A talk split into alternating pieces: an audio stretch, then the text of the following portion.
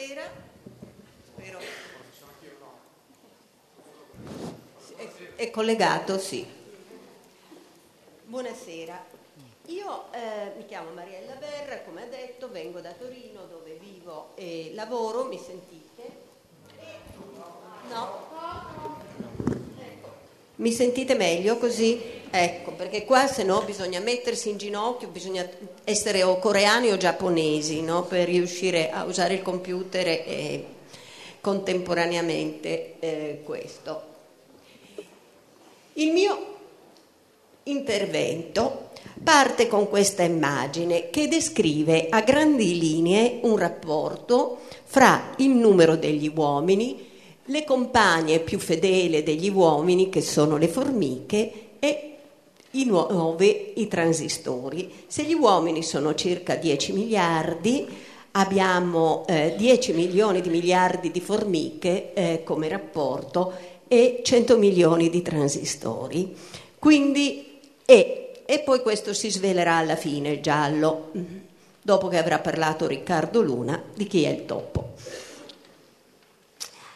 E indubbiamente internet e le reti telematiche sono sempre di più quello strumento di comunicazione che muta non solo le forme di comunicazione, ma cambia anche i nostri comportamenti, i comportamenti degli utenti, il sistema di relazione fra noi e il nostro ambiente di riferimento è anche quello molto più ampio e quindi influenza indubbiamente quel processo attraverso il quale noi costruiamo il rapporto tra noi e i molti altri con i contesti di riferimento e ricostruiamo quel percorso che possiamo dire verticale di definizione di noi stessi e orizzontale, cioè il nostro rapporto con il contesto. Quindi chiamiamolo una nostra identità verticale e una identità orizzontale.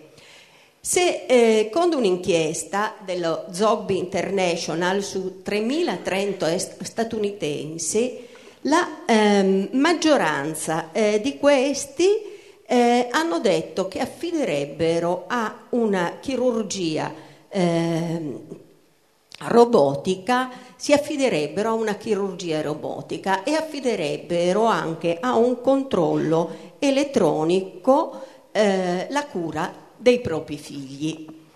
Quindi questa comunicazione telematica permette di dare vita a un processo di intensa interattività che è tale da trasformare ciascuno di noi in un terminale per cui ci dà, scusate, ecco, la sensazione per cui ovunque si sia, si è con ovunque. Bornor Download è una vignetta e la madre dice al figlio: no, tu non sei scaricato dalla rete, tu sei nato da me, per dare appunto l'idea di questa intensità.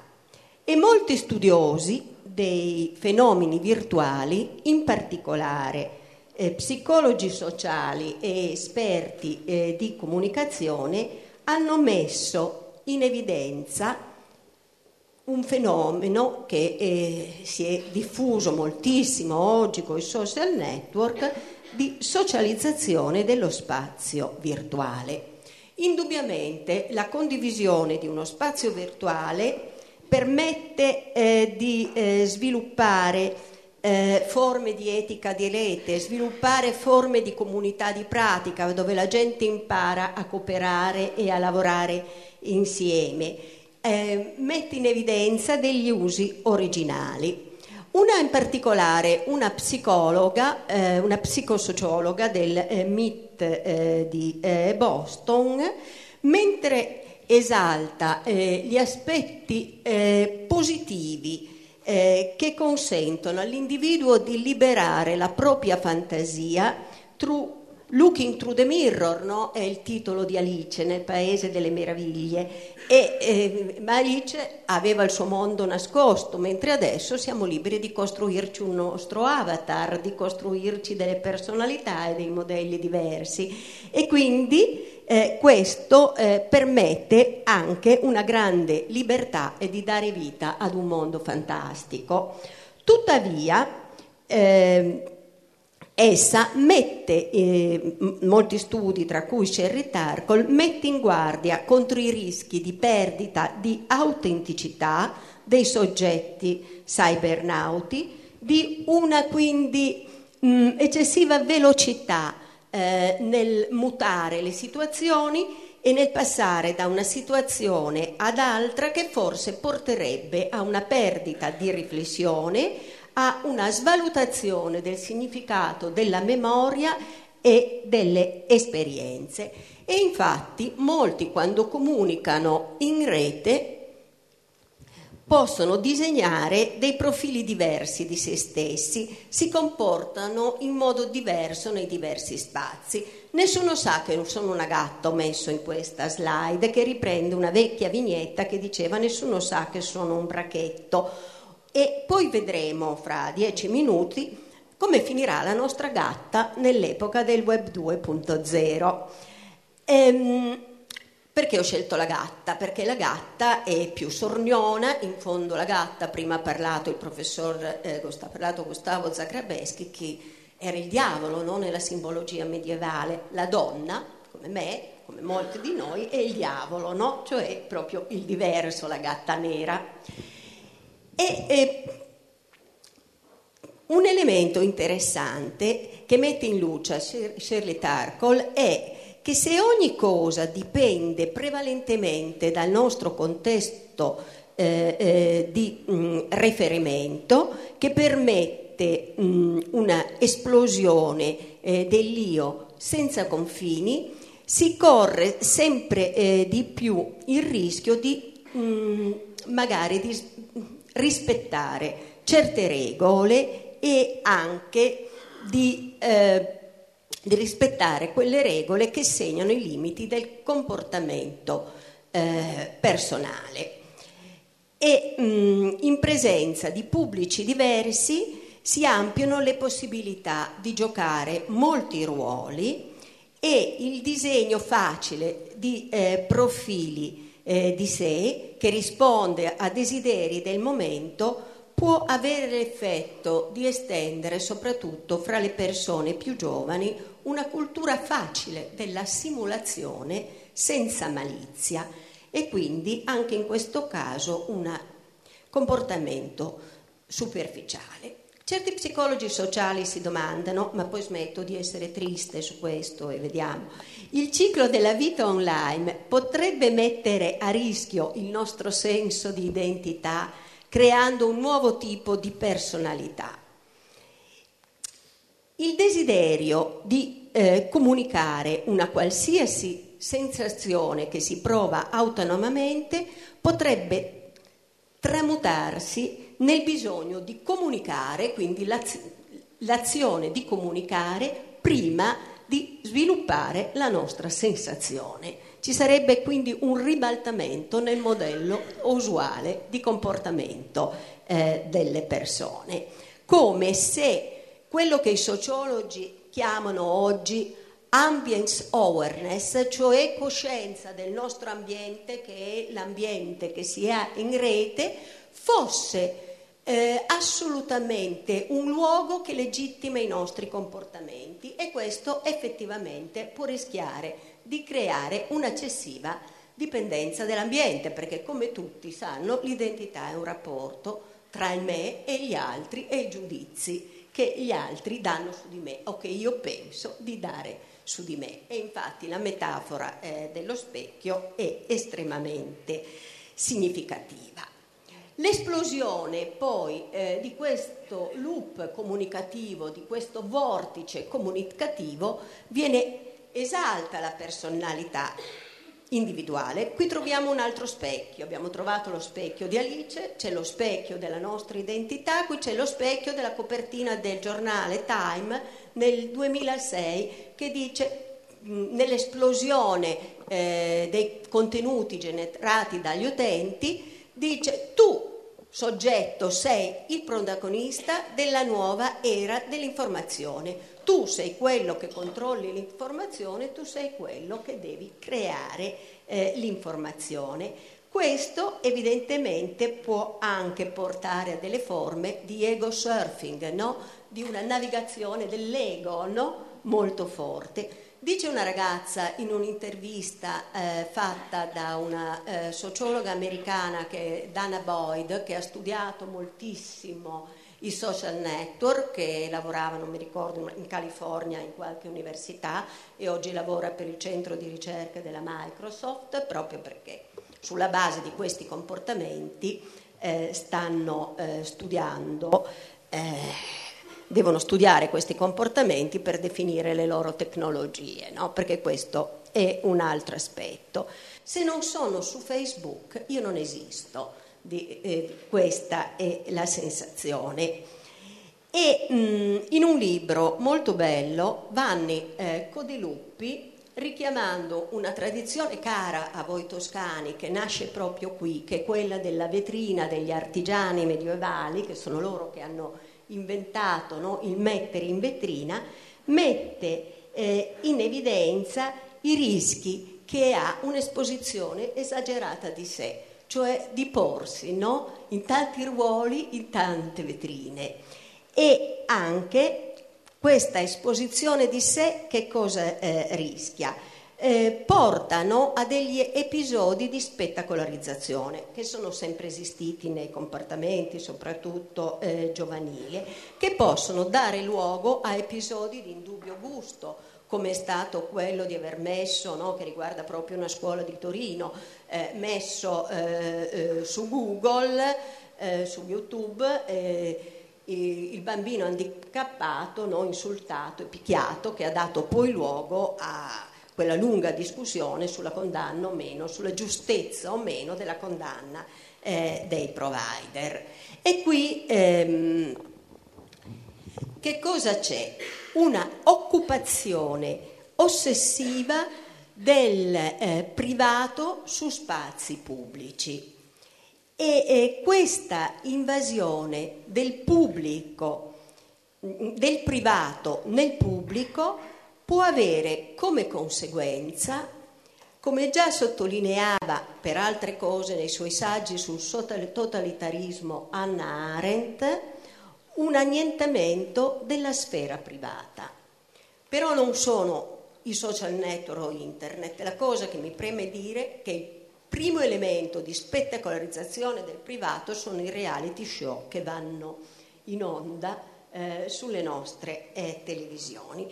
E allora qui abbiamo due paradossi. Il primo è questo paradosso, che l'eccessiva esposizione del privato può portare a un annientamento del privato, il privato non esiste più.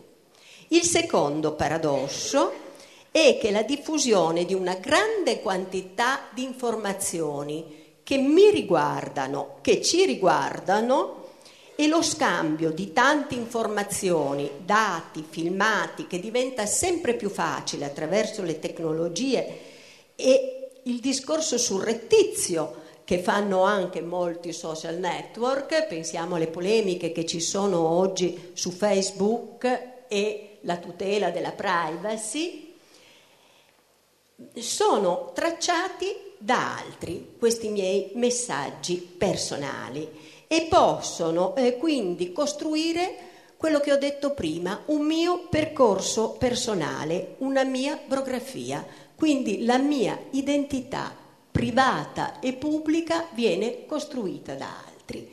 E perché questo? Perché internet, di cui parliamo, non è uno spazio privato. Internet è uno spazio pubblico. Se pensiamo ad internet, noi pensiamo ad internet e penseremo ad internet che ha sconvolto in senso positivo tutte le nostre... non si sente?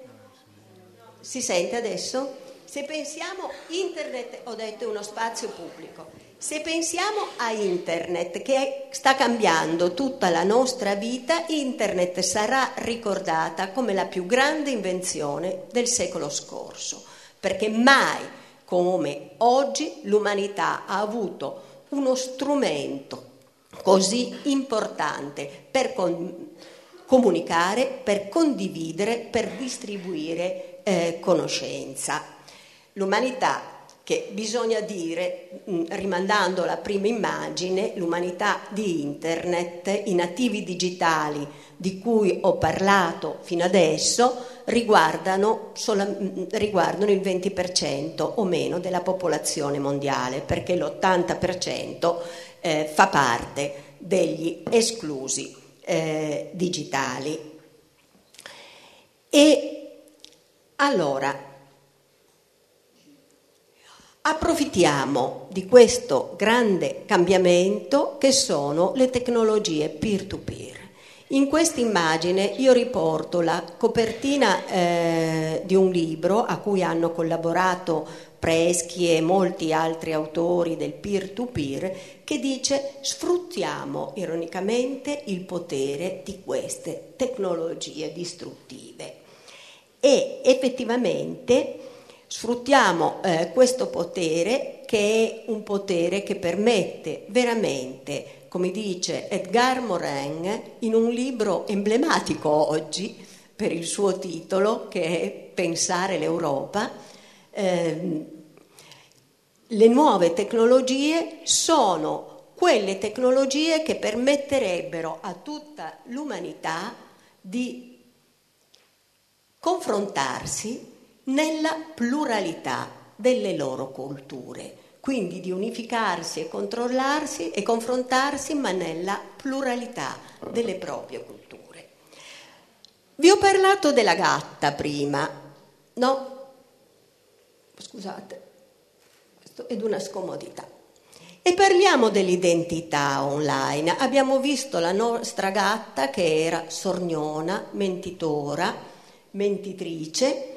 E oggi possiamo ancora dire: come fa Facebook a sapere che sono una gatta? Nelle tecnologie del peer-to-peer i soggetti sono molto meno anonimi, possono usare degli pseudonimi, ma più che altro dichiarano la propria identità reale. Perché? Perché lo utilizzano per i più diversi motivi, ma poi per farsi degli amici, e spesso la maggior parte lo utilizza per stabilire delle relazioni con i propri amici, e quindi dichiara chi è, e tende magari a esagerare la propria personalità, a descrivere un profilo di sé per impressionare i propri amici, per impressionare il pubblico. L'identità molteplice, il multitasking, fare molte cose, è una ricchezza. Abbiamo un'identità multipla, è un'identità fluida che passa da un luogo all'altro perché i profili sono interconnessi. Ho detto prima del rapporto tra vita offline e vita online. Spesso le persone continuano, no, i rapporti che hanno nella vita quotidiana, soprattutto i giovani, attraverso internet e attraverso i social network. Poi mettono in evidenza che cosa? Partecipano e creano dei nuovi contenuti. Quindi tutto, vi ho messo prima la vetrina, qui abbiamo un labirinto degli specchi e ho messo un film che molti di voi non sanno, che è La signora di Shanghai con Orson Welles, dove lei sfugge alla morte, no? A chi la insegue, al suo inseguitore tradito che è Orson Welles, in un labirinto degli specchi a Shanghai. Ma questa identità è così drammatica, e tutti noi abbiamo un'identità multipla, e domani voi andrete a sentire forse una persona straordinaria che è Amartya Sen, che ha scritto un libro bellissimo, Identità e violenza, dove appunto vi viene detto che un'identità unica è un'identità stigmatizzata. Se mi dici, anche se mi dici che sono una donna, perché io sono anche altro, no? sono una professoressa, sono una donna che lavoro, sono una che va in montagna, una che nuota, e quindi non sono solo una donna, no? Sono tante cose e gioco tanti ruoli.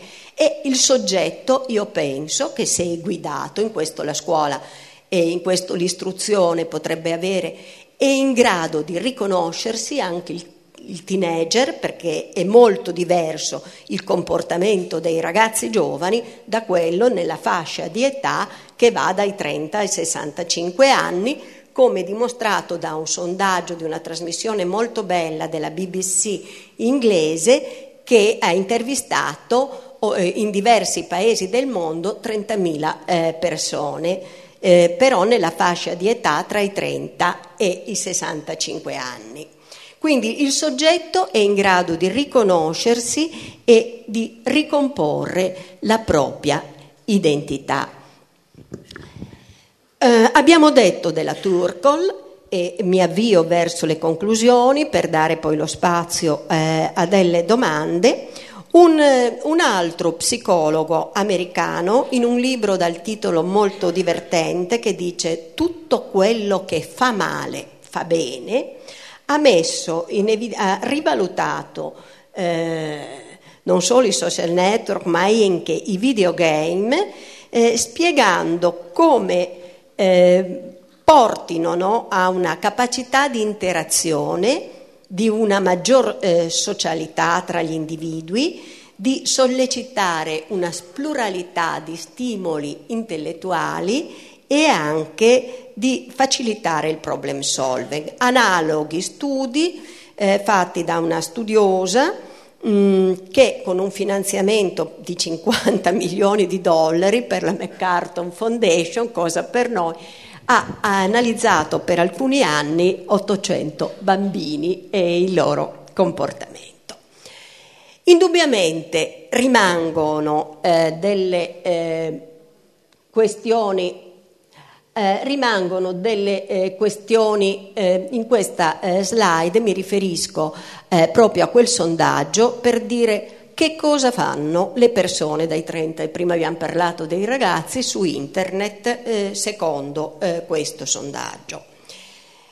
Indubbiamente rimangono delle questioni aperte, soprattutto se pensiamo che quando la generazione dei nativi digitali, cioè quelli che sono nati nell'era di internet e utilizzano internet, mentre persone come noi magari sono migranti digitali, cioè sono persone, molti di noi sono nati prima e utilizzano internet, e la maggioranza nel mondo sono degli esclusi digitali perché riguardano. Quando queste persone raggiungeranno l'età adulta esistono dei problemi.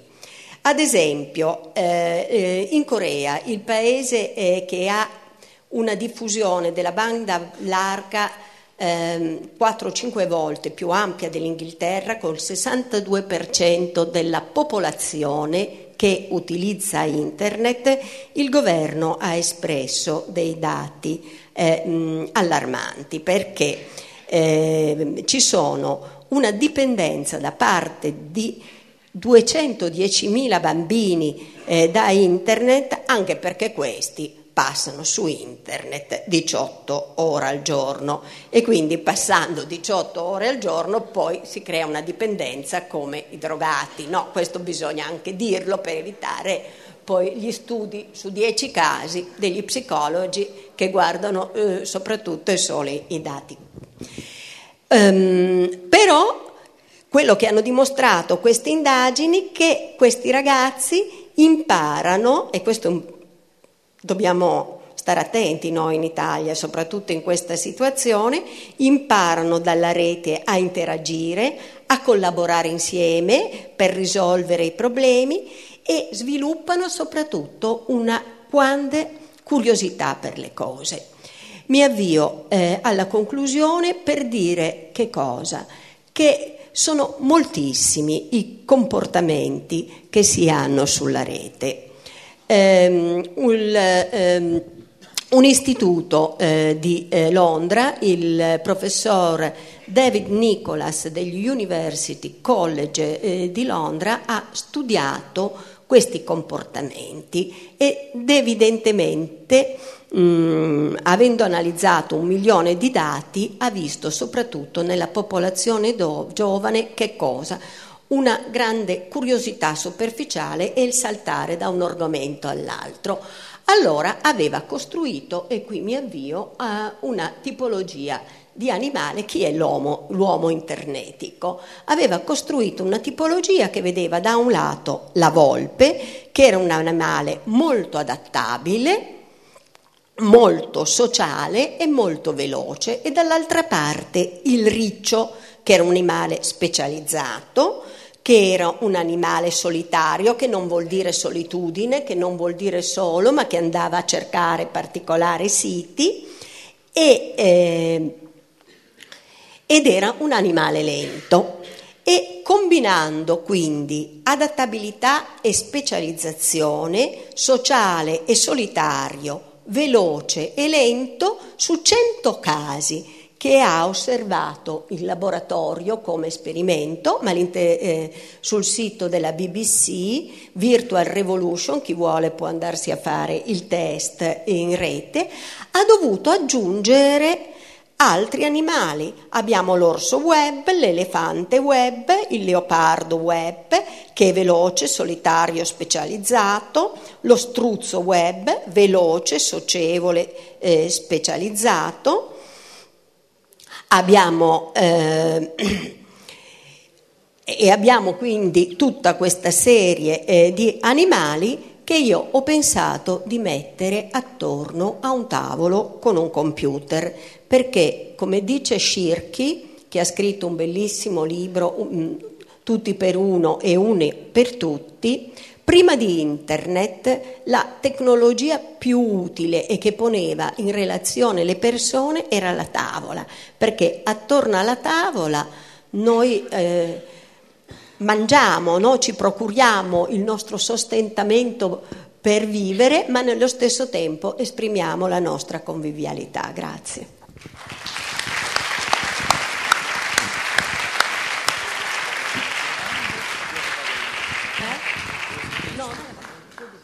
Sentite, adesso parlerà Riccardo Luna, se vi va bene, o se avete delle cose da chiedere possiamo...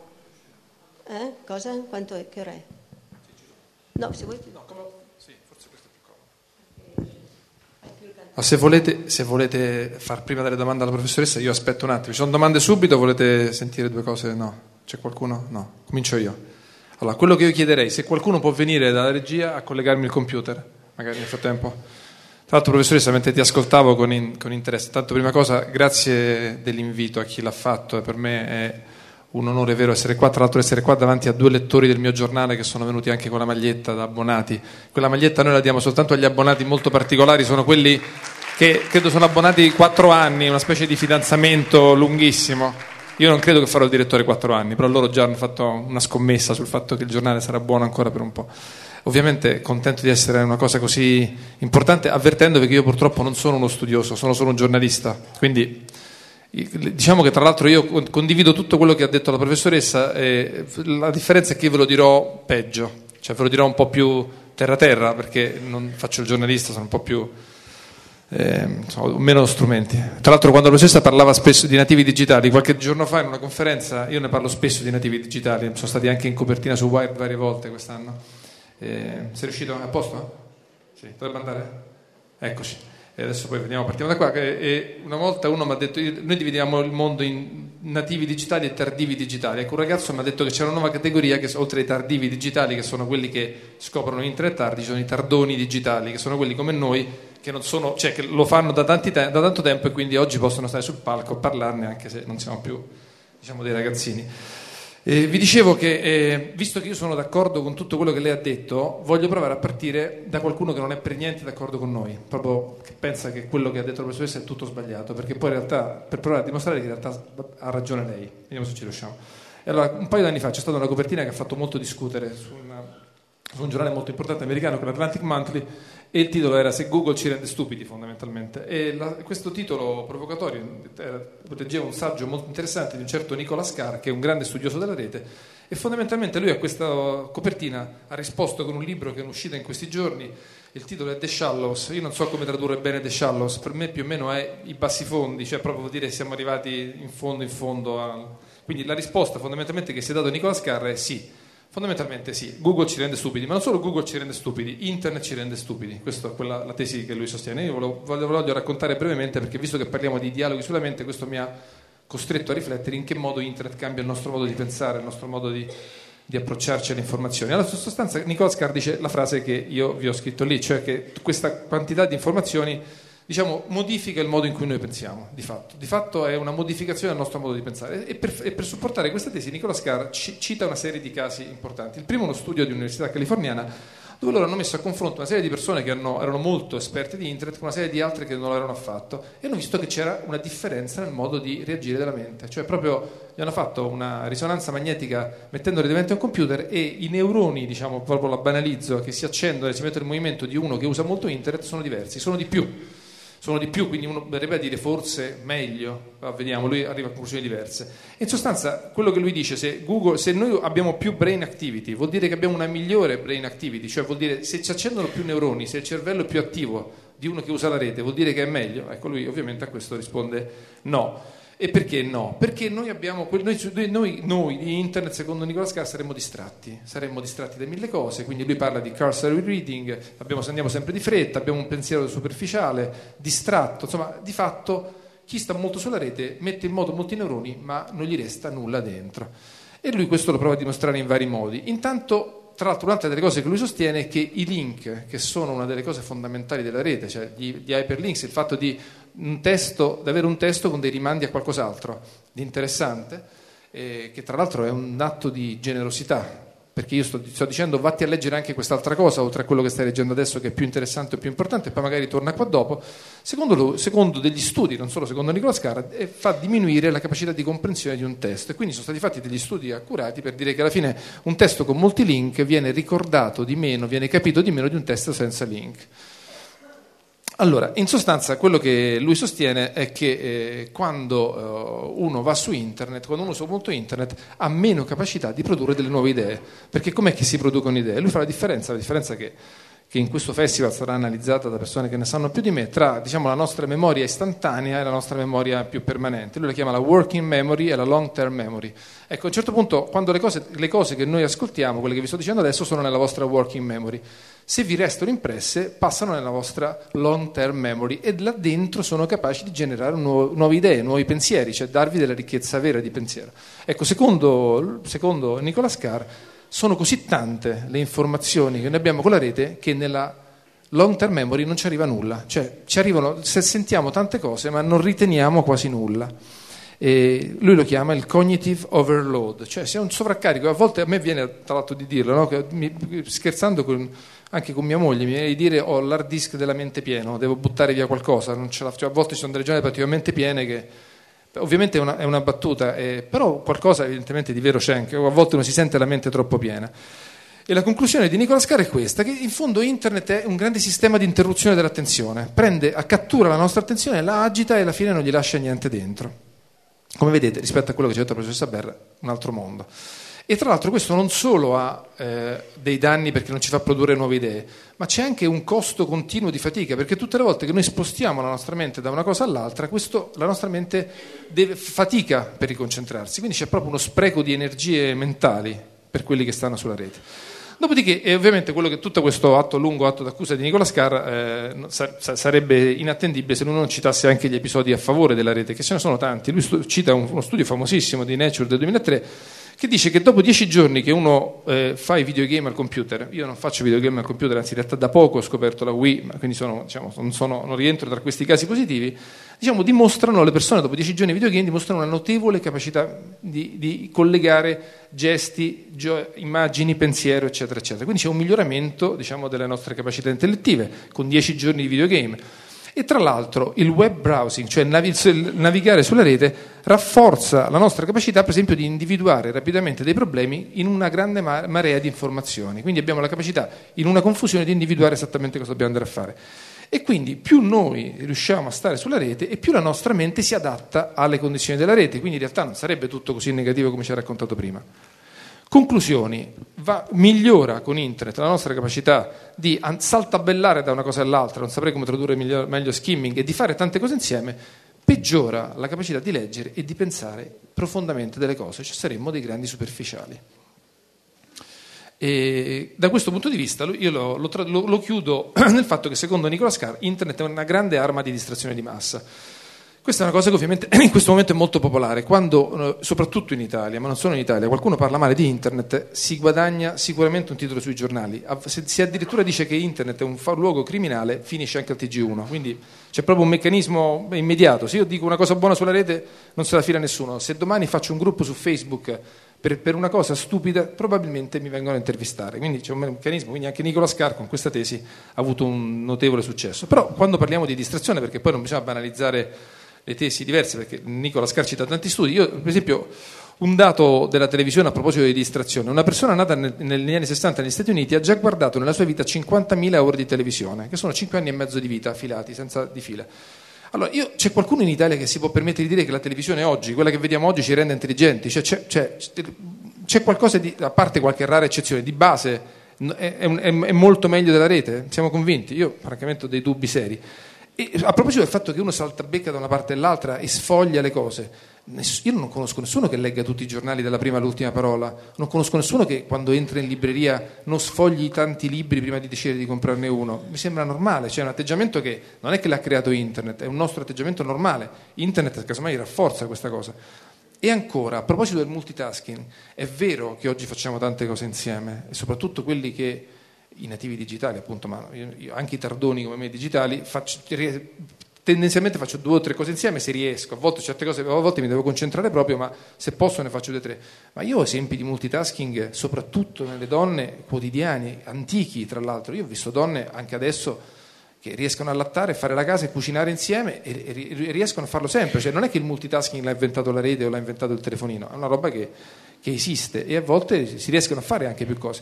E tra l'altro, quindi, di fatto, a proposito di distrazioni, il telefonino è una strepitosa arma di distrazione. Pensate a quelli che telefonano mentre guidano, o altrimenti quelli che mandano i messaggini mentre camminano, o anche peggio, e questo sono io, quelli che aggiornano lo stato di Facebook mentre camminano, un delirio, a volte mi vergogno di farlo, no? O altrimenti c'è un film molto bello che è uscito quest'anno che si chiama I Love Radio Rock. Pensate a quanto ci distraeva il rock and roll alla radio, ci distraeva noi, perché gli altri nativi non c'erano negli anni 60, era considerata una grande distrazione, era condannato, tanto che addirittura la nave di Radio Rock la fanno affondare, diventa fuori legge, perché il rock and roll stava distraendo la popolazione inglese dalle cose serie. E pensate alla distrazione della musica di Beethoven, è una strepitosa distrazione, o no? Oggi non la percepiamo così, però c'è un libro di Baricco, bello, che molti di voi avranno letto, e se non l'avete letto vi consiglio di rileggerlo, che in realtà è una raccolta di articoli che lui ha fatto per Repubblica qualche anno fa, e quando uscirono su Repubblica non li avevo apprezzati, perché come spesso succede con le cose davvero belle, le scrivono prima che tu le possa capire, perché Baricco ha avuto la capacità di capire questa cosa prima che fosse così evidente. Questo libro si chiama I Barbari, e tra le altre cose racconta quando finalmente Beethoven scrive questa sinfonia, mi pare che lui parli della nona, lo scandalo che ci fu per questa sinfonia, che era così popolare, così cheap, così volgare, così barbara rispetto al canone che c'era fino a quel momento, tanto che Beethoven entra in crisi, c'era un problema, cioè se Beethoven era barbaro perché cambiava i valori della cultura precedente, non è che forse sono barbari, cioè i barbari di cui parla Nicolas Carr hanno dei valori che sono soltanto diversi, hanno un modo di pensare che è soltanto diverso, ma non è necessariamente peggiore. Io non credo che Beethoven sia peggiore di quelli che sono venuti prima, assolutamente, magari ce ne rendiamo conto dopo. Oggi forse ci sono delle persone che attraverso la rete hanno creato delle cose straordinarie e le apprezzeremo dopo. Io credo che nei libri di storia i fondatori di Google verranno studiati come abbiamo studiato Alessandro Volta o Edison, hanno inventato una roba importante. E paradossalmente Mark Zuckerberg, che ha inventato Facebook per caso nel suo college, dando al mondo il più grande social network del mondo, cioè 500 milioni di persone dialogano attraverso Facebook, probabilmente sarà ricordato anche lui nei libri di storia. Oggi lo consideriamo un cretinetto che ha fatto i soldi presto, ma probabilmente guardando le cose in una prospettiva diversa cambia, come è accaduto magari con Beethoven. Questo è il saggio di Baricco, no? Dove vi stavo citando.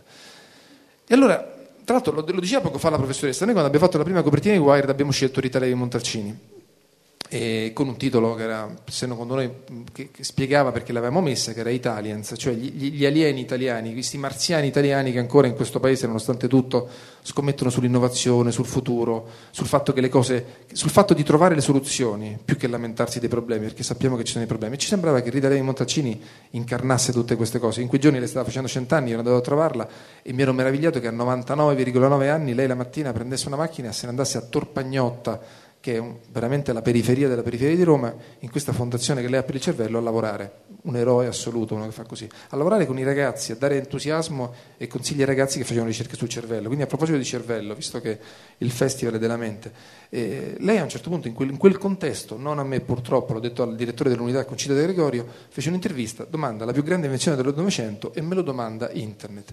Ecco, se ci sono delle frasi che nella nostra mente, ecco, passano dalla working memory alla long term memory, ecco, questa frase di Rita Levi Montalcini, letta tra migliaia di cose che leggo ogni giorno, mi è rimasta dentro e ha cambiato il mio modo di vedere la rete. Perché? Perché se una persona come lei, che ha 100 anni, considera internet la più grande invenzione del Novecento, anzi lo considera al punto di mettere davanti e me lo domanda, cioè, come dire, di che stiamo parlando? È la rete, non è una qualunque altra cosa fatta da un premio Nobel, è la rete la cosa più importante che abbiamo fatto. E la rete non sono mail, non sono le cretinate, la rete è la più grande piattaforma di comunicazione che abbiamo mai avuto, e se la usiamo bene ci cambia la vita in tutti i sensi.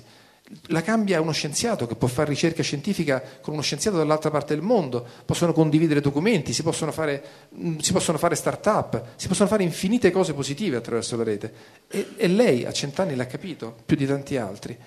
Allora, io da quella battuta, da quella frase di Rita Levi Montalcini ci ho costruito a Roma, diciamo, un circo, no? E piuttosto che arma di distrazione di massa, considero internet la prima arma di costruzione di massa, cioè la prima grande occasione che viene data a tutti noi di cambiare davvero questo mondo per il meglio. E so che è un'affermazione gigantesca, perché io poi su questo ci ho montato una campagna. Vediamo se ci riesco un attimo a fare una pausa. No, mi sono perso tutto. Black, finito. Peccato, volevo farvi vedere una cosa della Montalcini, ma vedete che la tecnologia a volte ci abbandona malamente. Allora, prima di andare avanti, se ci riesco, volevo farvi vedere questa cosa qua. Io qualche giorno fa l'ho rivista Rita Levi Montalcini e non sta più tanto bene, ha avuto un anno difficile, ha fatto 101 anni, c'è stata una grande celebrazione della rete per lei, tutte le web tv italiane collegate per celebrarla. Io sono andato a trovarla qualche giorno prima a casa sua. Si è rotto il femore. Tra l'altro la cosa più spettacolare che mi è capitata, ci ho fatto il prossimo editoriale di Wired perché mi è rimasta proprio nel cuore, è che questa donna di 101 anni che si è rotto il femore 2 mesi fa, 1 mese e mezzo fa, a un certo punto la vedo camminare in corridoio. Cioè, io so che per il femore, se mi succede a me, forse ho dei problemi a camminare, lei ha una forza pazzesca, l'ho vista camminare in quel corridoio con una lentezza ma con una grinta pazzesca, che era come un messaggio di dire non mi arrendo mai, ce la voglio fare sempre. Allora, questa è Rita, che non più splendida, però secondo me è ancora più splendida per questo. Ve la faccio vedere. Se parte, non so perché.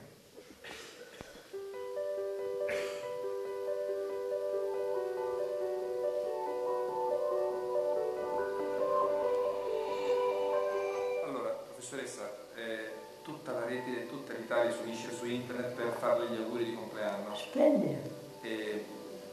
È un'iniziativa senza precedenti che testimonia il grande affetto, la grande considerazione che hanno tutti nei suoi confronti.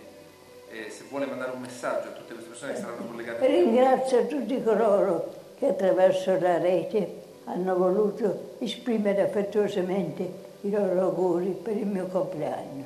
E che regalo vorrebbe ricevere per i suoi 101 anni? Più interesse e sostegno per la ricerca nel nostro paese. Che non ce n'è tantissimo, non è stata molto considerata in questi anni la ricerca scientifica. Affatto, mai. Però lei ha sempre sostenuto che il capitale umano, che i giovani ricercatori sono un tesoro dell'Italia. Questa è la mia speranza. Purtroppo mai l'Italia si è reso conto di questa ricchezza di capitale umano che abbiamo, supera quella che io ho vissuto tanti anni all'estero, ho visto.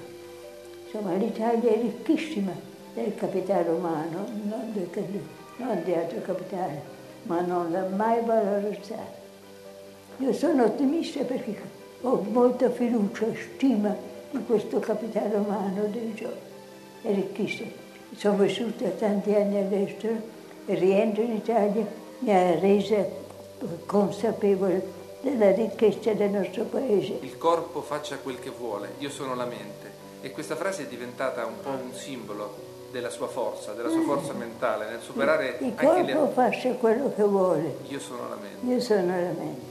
Ci è piaciuta molto questa cosa, anche tra l'altro in un anno in cui il corpo le ha dato qualche problema, quindi noi le facciamo tanti auguri perché invece la mente continui... Io sono la mente. Esatto. Il corpo faccia quel che vuole. Io sono enormemente grata per quel che voi avete fatto e continuate a fare. Enorme. La parte mia è enorme. Grazie.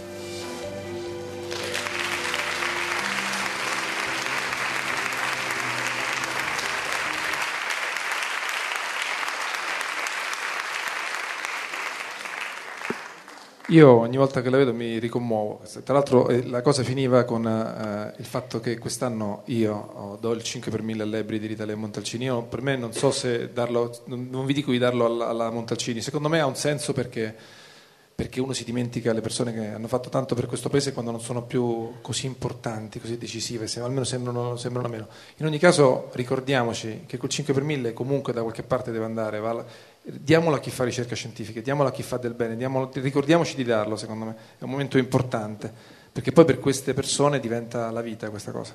E comunque tornando a questo, vediamo se ci riesco a rivederlo, però adesso recupero lo schermo, solo diapositive, vediamo se funziona. Allora, vi dicevo dell'arma di costruzione di massa. E un'altra cosa che una delle persone che poi è stata più importante per la storia della rete è Negroponte, che dice che internet non è un network di computer ma un network di persone, e questa è la differenza, e questo è il motivo per cui secondo noi alla fine internet può addirittura vincere il premio Nobel, e questo ve lo dirò dopo. Molti, Nicolas Carr in particolare, dicono che la rete ci distrae perché andiamo in rete, perdiamo tempo da un sito all'altro. È sbagliato per i motivi che diceva prima Baricco, ma è sbagliato anche per il modo in cui è intesa oggi la rete. Oggi si va soprattutto in rete per condividere, si va soprattutto in rete per sapere cosa stanno facendo i nostri amici, per avere da loro dei consigli per fare delle cose. Cioè è diventato un grande spazio di socializzazione internet, tanto che c'è stato recentemente il sorpasso di Facebook su Google. Io fino a 5 anni fa la pagina principale su internet di tutti noi era Google, di quasi tutti noi era Google, si cominciava da lì e da lì cominciava un viaggio. Oggi comincio da Facebook di solito, perché lì ci sono i miei amici che mi hanno detto cosa c'è di interessante in giro, e da lì parto in un altro giro, è un altro modo di vivere internet. Dopodiché è vero che in internet ci sono tante cose negative, non è vero che in internet si fa soltanto il bene, sarebbe miope farlo. In internet si va anche a perdere tempo, si va anche a divertirsi, che non è una cosa negativa. C'è questo fenomeno dei lolcats che voi conoscerete, cioè si va lì a postare i gattini in tutte le cose, va benissimo, non è... però si fa Wikipedia su internet, si fanno un'infinità di cose, si fa Kiva, che è un sistema di social lending che consente di distribuire $25 a persone per le quali $25 vuol dire far partire un'azienda, e questi $25 nel 99,8% dei casi queste persone dall'altra parte del mondo te li ridanno anche dopo che l'azienda è partita. Tra l'altro c'è un dato di Clay Shirky che prima citava la professoressa, che per fare tutto il lavoro di Wikipedia ci volevano 100 milioni di ore di lavoro umano, 100 milioni di ore. Pensate che questo lavoro è stato fatto gratuitamente, e questo cambia il modo in cui viene percepito la rete. Non è vero che nella vita le cose si fanno soltanto per i soldi, non è vero che nella vita le cose si fanno soltanto se c'è la tecnica del bastone e della carota, ti premio e ti punisco. A volte, anzi in gran parte, la rete questo lo mette in evidenza, le cose si fanno perché uno ci crede. C'è un libro di Daniel Pinkin, uscito in Italia, che dice esattamente questo. Noi sulla rete facciamo le cose perché ci piace farle, perché ci dà soddisfazione. Io aggiorno Wikipedia perché penso che è utile. Io metto un link su Twitter, perché penso di fare un servizio agli altri, perché penso di dargli agli altri un'informazione utile, e nessuno mi paga per farlo, naturalmente. Allora abbiamo deciso di niente meno che di candidare internet al Nobel, che può sembrare, no, che è anche una provocazione, sicuramente lo è anche.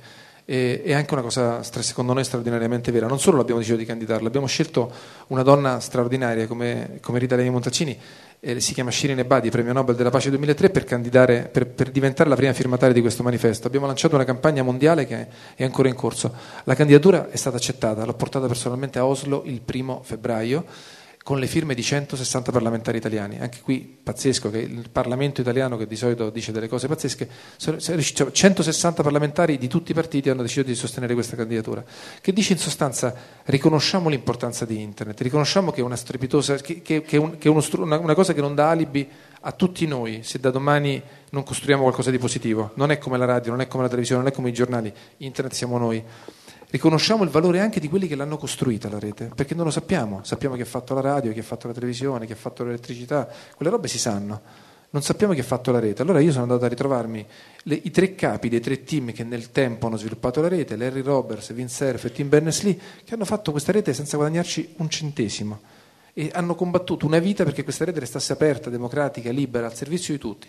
E quindi, visto che il regolamento del Nobel prevede che tu possa candidare un'organizzazione, come è stato nel caso di Al Gore che ha vinto il Nobel per un'organizzazione, o una persona o fino a tre persone, ma non un'entità astratta come la rete, ho candidato queste tre persone fisiche e la candidatura è stata accettata.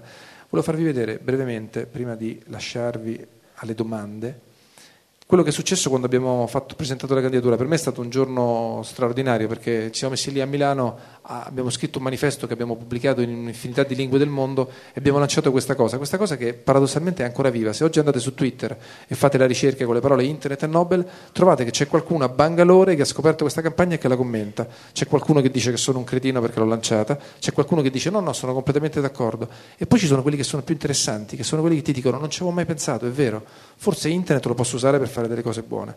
Allora vi faccio vedere, dovrebbe essere brevissimo, quando abbiamo lanciato la campagna con Shirin Ebadi.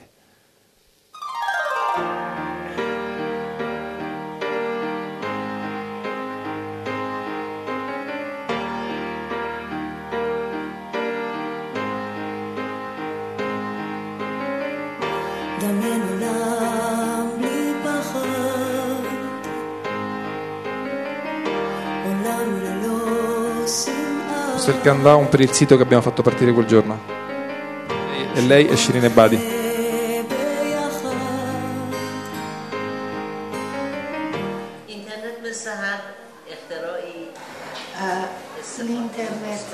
può avvicinare, come ho detto, le persone, però come qualunque invenzione può essere una cosa positiva e può essere anche una cosa negativa. Quindi io penso che bisogna usare l'internet per la pace e per avvicinare le persone e per la democrazia nel mondo.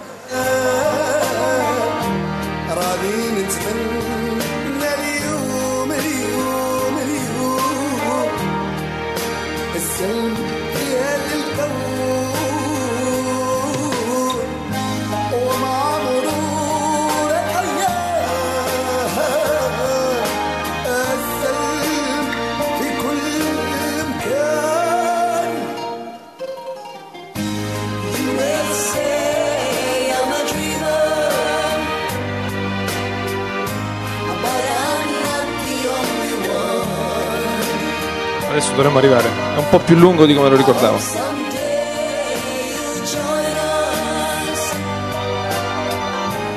Eravamo a Science for Peace, che è un evento organizzato dal professor Veronesi a Milano. Abbiamo finalmente capito che internet non è una rete di computer, ma un intreccio infinito di persone. Men and women from every corner of the globe are connecting to one another. Thanks to the biggest social interface ever known to humanity. Uomini e donne a tutte le latitudini si connettono tra loro attraverso la più grande piattaforma di relazione che l'umanità abbia mai avuto. Digital culture has laid the foundations for. Lui non è un attore, è il direttore di Wired inglese. And this society is advancing dialogue, debate and consensus. Il mondo partirà questo sito in inglese, senza carattere di 15 lingue, lo possono firmare tutti, ci auguriamo che lo firmino tutti, non solo perché internet deve vincere questo Nobel, ma perché tutti devono capire la potenza che abbiamo con la rete e poterla usare bene. Io farei la prima figura, la via.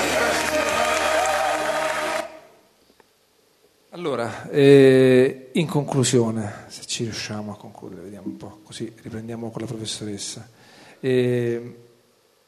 L'ultima cosa credo che avevo da segnalarvi è questa, a parte le moto che sono rimaste dietro per un problema.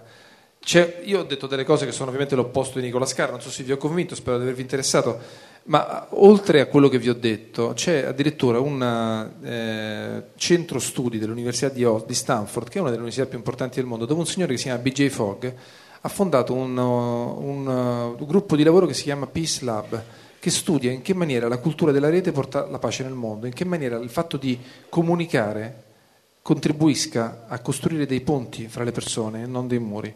E lui è arrivato a una conclusione scientifica, perché poi gli americani sapete che si mettono lì fissi, se non trovano i numeri e le metrics le cose non valgono, e ha fatto una previsione che poi sicuramente sarà esagerata, però è interessante perché è appoggiata a molti testi scientifici, ecco, che internet porterà la pace nel mondo in 30 anni, non so se saranno 30, 20, 25, so che abbiamo una grande possibilità e so che l'importante è prendere consapevolezza di quello che è, soprattutto in questo paese, dove vi ripeto, per fare notizia internet è sempre una roba negativa. Rendiamoci conto che è un'opportunità per i ragazzi che possono studiare, che possono fare una startup, per i grandi che possono inventarsi delle altre cose. Ecco, prendiamo consapevolezza di questo. Se è vero quello che dice Nicolas Carr, che internet cambia il nostro modo di pensare, ecco, facciamo sì che cambi in positivo il nostro modo di pensare, perché abbiamo un'opportunità per farla. Grazie.